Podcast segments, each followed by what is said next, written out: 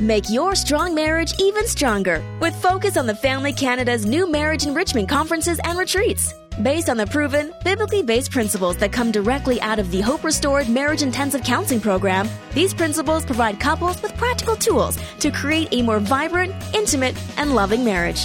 For registration details, call 1 833 to Enrich or visit enrichyourmarriage.ca. That's 1 833 to Enrich or visit enrichyourmarriage.ca.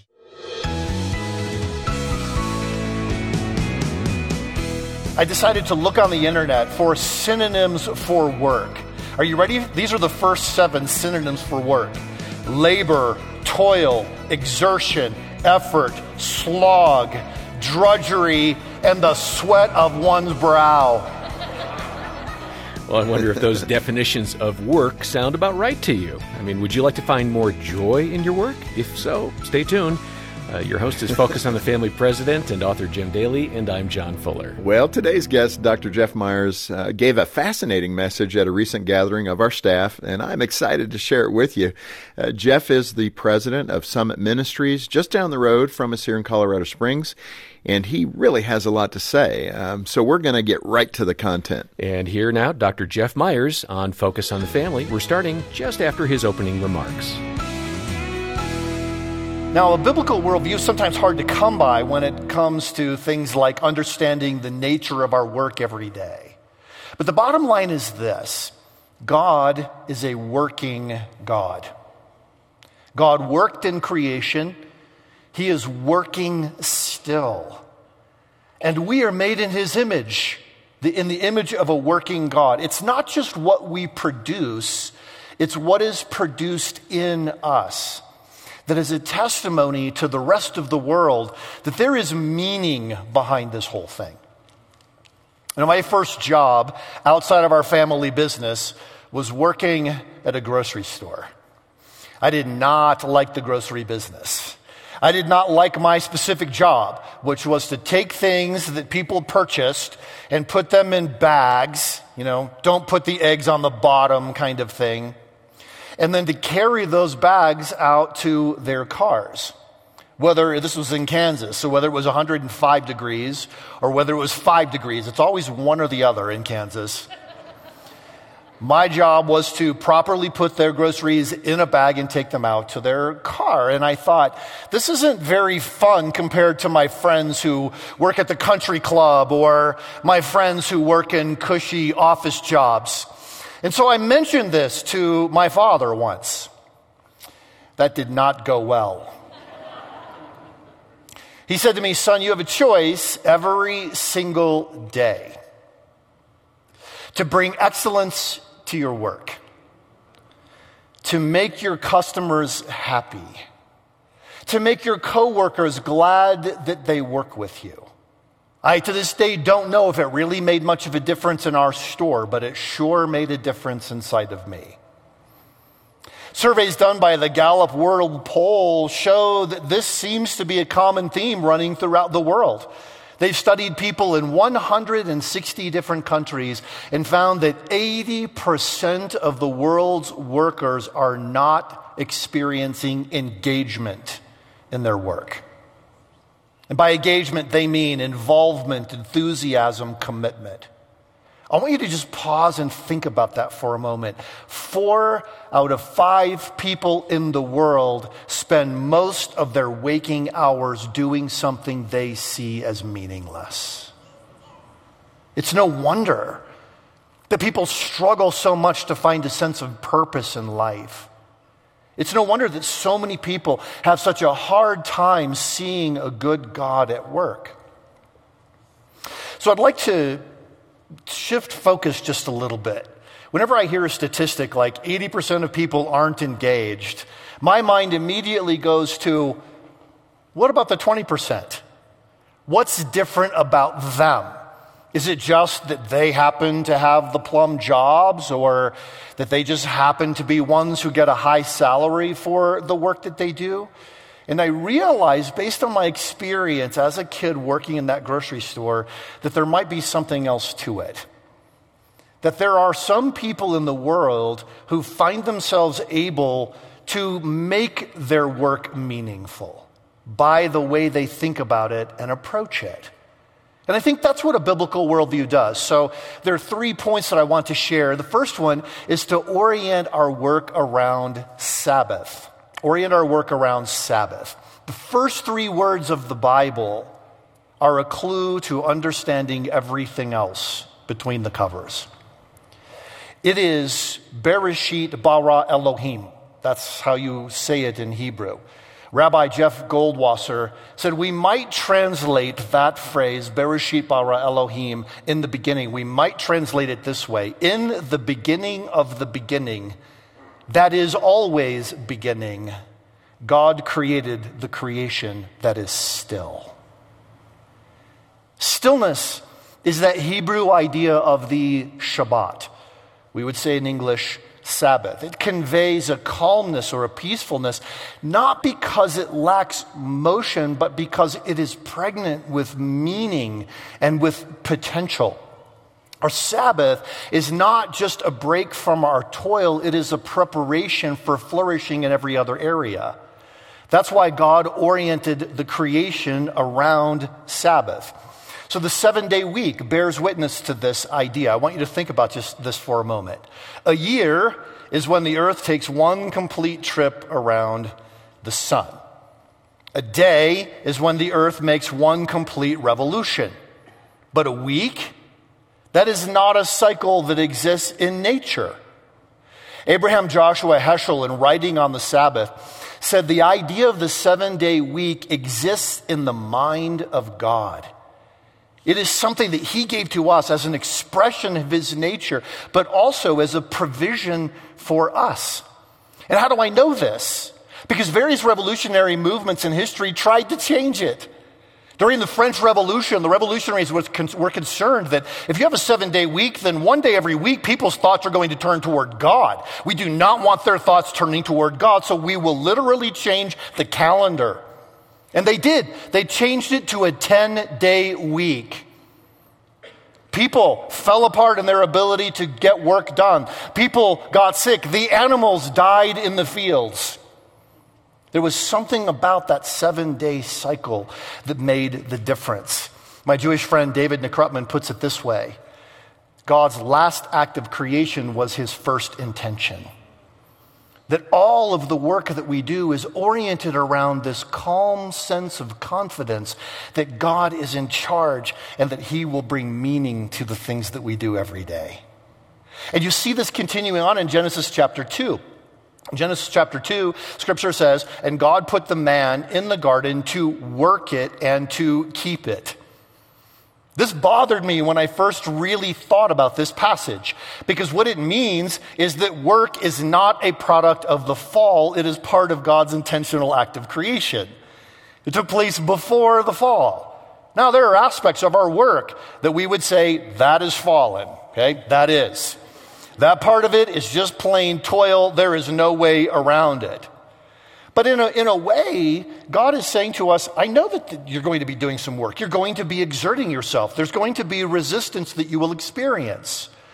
But when, you when your goal is growing, resistance is good, not bad, isn't it? I mean, no one goes to the gym and says, you know what, I really want to get in shape. So give me the lightest weights possible. You might say that at the gym, but not if you really have an ambition to get in shape because you know that the resistance is going to be good. Now, the Hebrew word for work is abad. And it not only means work, weirdly enough, it also means worship. Work is worship. And worship is work. We see this from the very first few chapters of Scripture. So, the key question that I'm asking a lot with my team and even my own work is what am I worshiping at work? Because I might be worshiping my task. There's some things I love to do and some things I don't love to do. But how am I worshiping God at work? At Summit Ministries, we are located in a little hippie town called Manitou Springs. And this little town is made up of lots and lots of old buildings. That's our headquarters, our headquarters building, and all of our offices and housing for the staff and programs located in 40 plus antique buildings. Buildings are cranky. Old buildings are really cranky. And it was really frustrating for a lot of people on our team when I came to be president of Summit Ministries. These old buildings, I mean, they didn't build it right. They did this wrong. And it was easy to have kind of a grumpy attitude about it because you try to fix something. And in order to fix something, you have to fix something to fix something to fix something to fix something. So we decided that we would ask ourselves what a biblical worldview of maintenance would be. And here's one thing we decided the people who built these buildings were doing the best they knew how, given what they knew and the tools that they had to work with. And we have a stewardship privilege to now take these same buildings and do the best that we know how with the tools that we have to work with to prepare them to be useful for another 50 years. I'm telling you, if you talk to the people on our team, they will say that was the big change moment for them. Because now everything is an exploration. How am I going to be a good steward? How am I going to appreciate what this person did that happened so long ago? And how can we be good stewards? This Focus on the Family broadcast will continue in just a moment.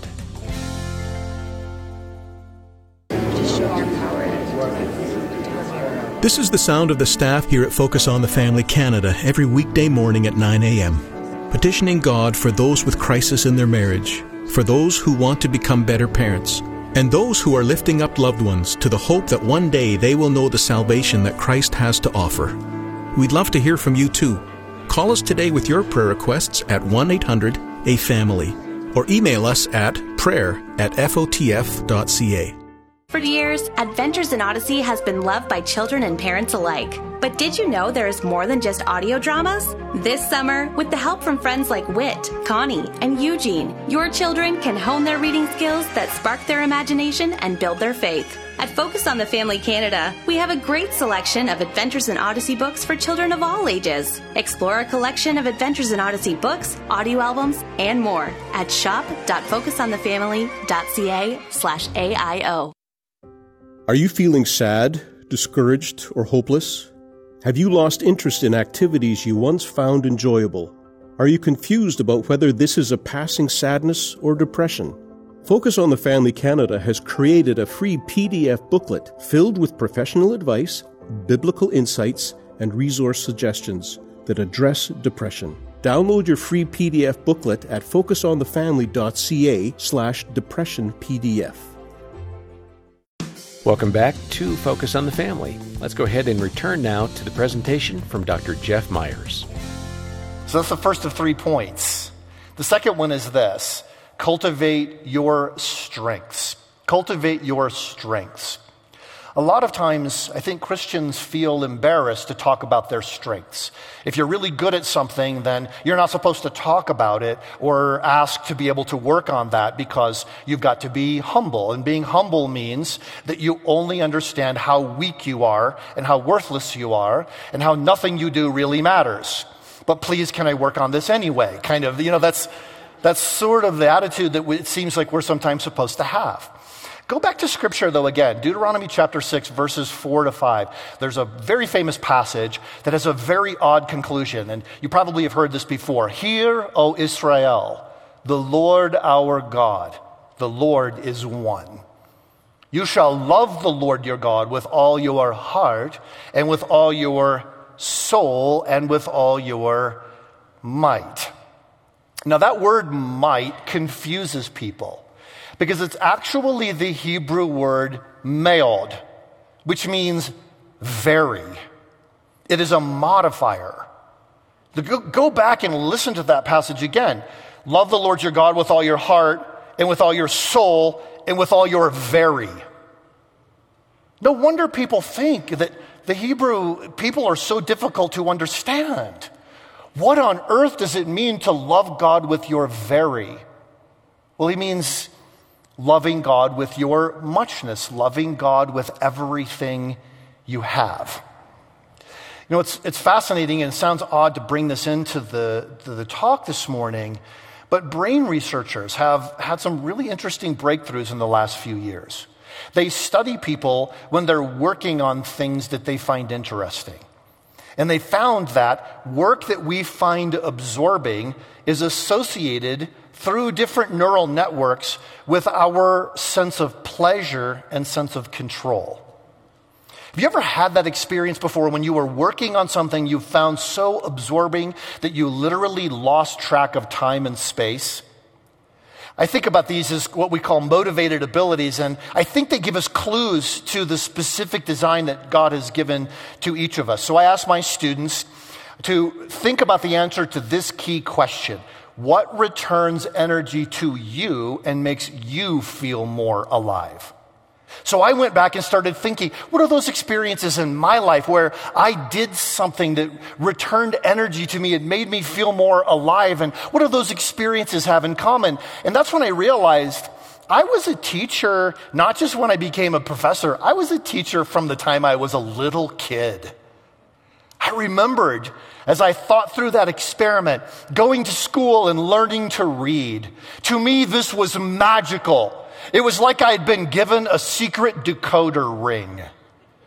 All of a sudden, all of the content of all of these books opened itself up to me, and I got so excited as a little kid that every day after school I would go home and say to my little brother Scott, sit down here in the hallway and we're going to talk about the fuh sound or stop or whatever. I said, you realize that if you know these sounds, you can decode all of the words in all of the books in the world. I was so excited about this, and he got excited about it. He got so excited, in fact, that he learned to read right about the time he turned four. Nobody in my school believed that my four year old brother could read. So I brought him to show and tell one day. This is my little brother. He can read. And people would pull books off the shelf and he would read them. No way. They couldn't believe it. It wasn't so much that I wanted to teach my little brother to read, it's that I could not not teach him to read. Obviously, I don't teach grammar. But you understand the point. And I could, some of you are not because you're like, yes, I've, I've had that kind of experience before. Usually, that kind of experience involves great effort. When my students will write down the list of things that returned energy to them and made them feel more alive, almost nothing on the list involved idleness. It was some kind of an activity, something that maybe even was very difficult for them, but they just couldn't wait to do more because they were made for it, as if they were specifically designed by someone who experienced joy in work and wanted them to find joy in work as well. Thomas à Kempis was a Christian mystic, and he said, Idleness makes it boring to be alive. An entire society overcome with boredom, and we can't quite understand why. Well, the first point was orient around the Sabbath. The second one was cultivate your strengths. The third one is seek synergy with others. In scripture, we're given a model for this. The apostle Paul in 1 Corinthians chapter 12 describes Christian community as a body. It is the body of Christ. Now think about how a body works and how all the different parts are necessary to fit together. And when they don't fit together, something really bad has happened. I mean, imagine if you walked into the building this morning and there was an arm laying on the sidewalk. I know that's morbid, but just follow me through the example. There's an arm laying on the sidewalk. Your first thought would be, yesterday's work day did not end well. Things are coming apart quite literally. I'm not even sure I want to go in that building. Because we know that the body without the arm loses a significant part of its function. And the arm without the body is unable to actually be what an arm is designed to be. But take that idea of the body of Christ and apply it to the work that you do every day. People who work in a Christian environment or in a secular environment can do this. The question is whose strengths complement my strengths? I found early on when I started a business that I was very bad at handling lots of fast moving, complex tasks. So my response to that was actually just to clear my desk. I'm a big thrower aware. You can tell when I'm under stress because I just start walking around the house throwing stuff away. So I, I needed someone to help me, and I hired an assistant. And it worked really well for a period of time. And then she and her family moved away to a different city. And all of a sudden, I found that I really needed some help. So I walked out of my office one day. Down the hall was walking a young woman who had been in one of my classes. And I asked her, Hey, what are you doing on campus? She said, I don't know. I'm, I'm on campus looking for a job. Well, I asked her into my office, Can I interview you right now? She sat down across from me. The whole time I'm thinking, Lord, just give me one intelligent question to ask. I'm a horrible interviewer. And the question was, What does a good day of work look like for you? And she said, Oh, a good day of work is when I come in in the morning and everything is in complete chaos, total disarray. And by the time I leave, I brought order and structure to it.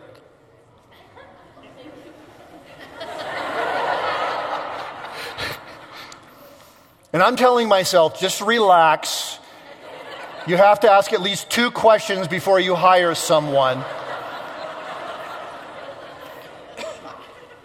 And so I asked her, Well, can you give me an example of that? She said, Sure. I love balancing my checkbook. She said, It's like a game making all the numbers come out right. I'm sitting there thinking, You have a checkbook? I threw mine away.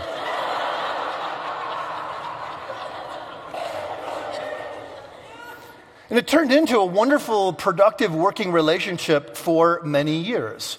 Because God had given me a vision, but in His mercy withheld from me the administrative ability to carry out that vision. So that I would be compelled to seek out people who were really good at the work of administration and wanted to use those skills in the service of a vision. Well, this isn't just something that happens individually. The body of Christ is all of us together. It's not just about what we individually can produce, it's what together as a community we can produce with all of the different parts. And this happens moment by moment. There are two Greek words for time that you see in the New Testament of Scripture. One is chronos, which refers to clock time. The other one is kairos, which refers to opportunity time. When Paul says, make the most of every opportunity, that's a kairos moment. So we have two different things going on. We have the minutes and we have the moments. Our goal is to take the minutes and turn them into moments where the work really matters. Well, how do you do that? How do you do that in everyday work? Well, yesterday I shared with my team this. First of all, I want you to think about the interactions you have with everybody on your team every day as if it would be the last thing you would ever get to say to that person. I want you to have that level of interaction, that sense of the importance of what our communication means. But second of all, I said, and this is the tension, I want you to invest in others as if you knew you would be working with them for the rest of your life. That tension of the minute and the moment is when community really comes to life. So, why is a biblical worldview of work so important? Well, organizations come and go. People are forever. A business partner, friend, a friend of mine, liked to ask the companies that he was working with, what if God didn't give you these people to make your company successful, but he gave you this company to make those people successful? And I realized there's something incredibly powerful in that. Because every single day, Every person we touch, we have the opportunity to show them that we live in a meaningful world because Jesus has risen from the dead. You know, it really, I think, is the cross of Jesus that is our symbol that the world is chock full of meaning. At Summit Ministries, we have a cross on top of our antique hotel where our summer programs are held. And it lights up bright white at night. You can see it from anywhere in town. You can see it from the highway driving by. And it's become, even in a little hippie town, kind of a sort of cool. You know, people like it. I found this out just a couple of months before I came to be the president of Summit Ministries when I was in the process of putting together a team. One of our employees said, You know, we had a windstorm and the cross got knocked over. And a guy came knocking on the door, very frantic. He said, Your cross fell over. You need to get it back up there. And our employee said, Yes, we will get it back up there. Thank you for letting us know. But then she, she asked him, But I'm really curious about why this is so important to you because I know that you're a Buddhist. And he said, Dude, the whole vibe of our town is off if your cross is not on. And I thought, he said way more than he could actually know. Because it is in the cross that we recognize the penalty has been paid, that Jesus has risen from the dead, and that everything we do is meaningful in that respect. So we rest, knowing that our efforts when we're working the way God has designed us to work and working in cooperation with other people, are fulfilling His great purposes for the world. Even if in that moment, we don't see it. What great perspectives on Focus on the Family from Dr. Jeff Myers. He's president of Summit Ministries in Manitou Springs, Colorado. It was really interesting, John, and it encourages me to know that when you apply a biblical worldview to a subject, it makes much more sense. And if you enjoyed today's presentation, you're going to want to get a copy of Jeff's wonderful book called Truth Changes Everything. It's a great statement. It's filled with stories about how Christians have influenced culture in times of crisis in areas like science, art, medicine, education, and justice. The book will inspire you to live for truth in your own area area of expertise. Yeah, it's really a fascinating read. And when you get a copy from us here at Focus on the Family, you can also request a CD of Jeff's entire message. It has additional content, in fact.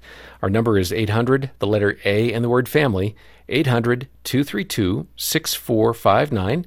Or you can donate and request those resources at focusonthefamily.ca. I was also struck by uh, what Jeff said about loving God with your muchness. That was from the Old Testament, Deuteronomy chapter 6, verses 4 and 5, where it says, You shall love the Lord your God with all your heart and with all your soul and with all your might.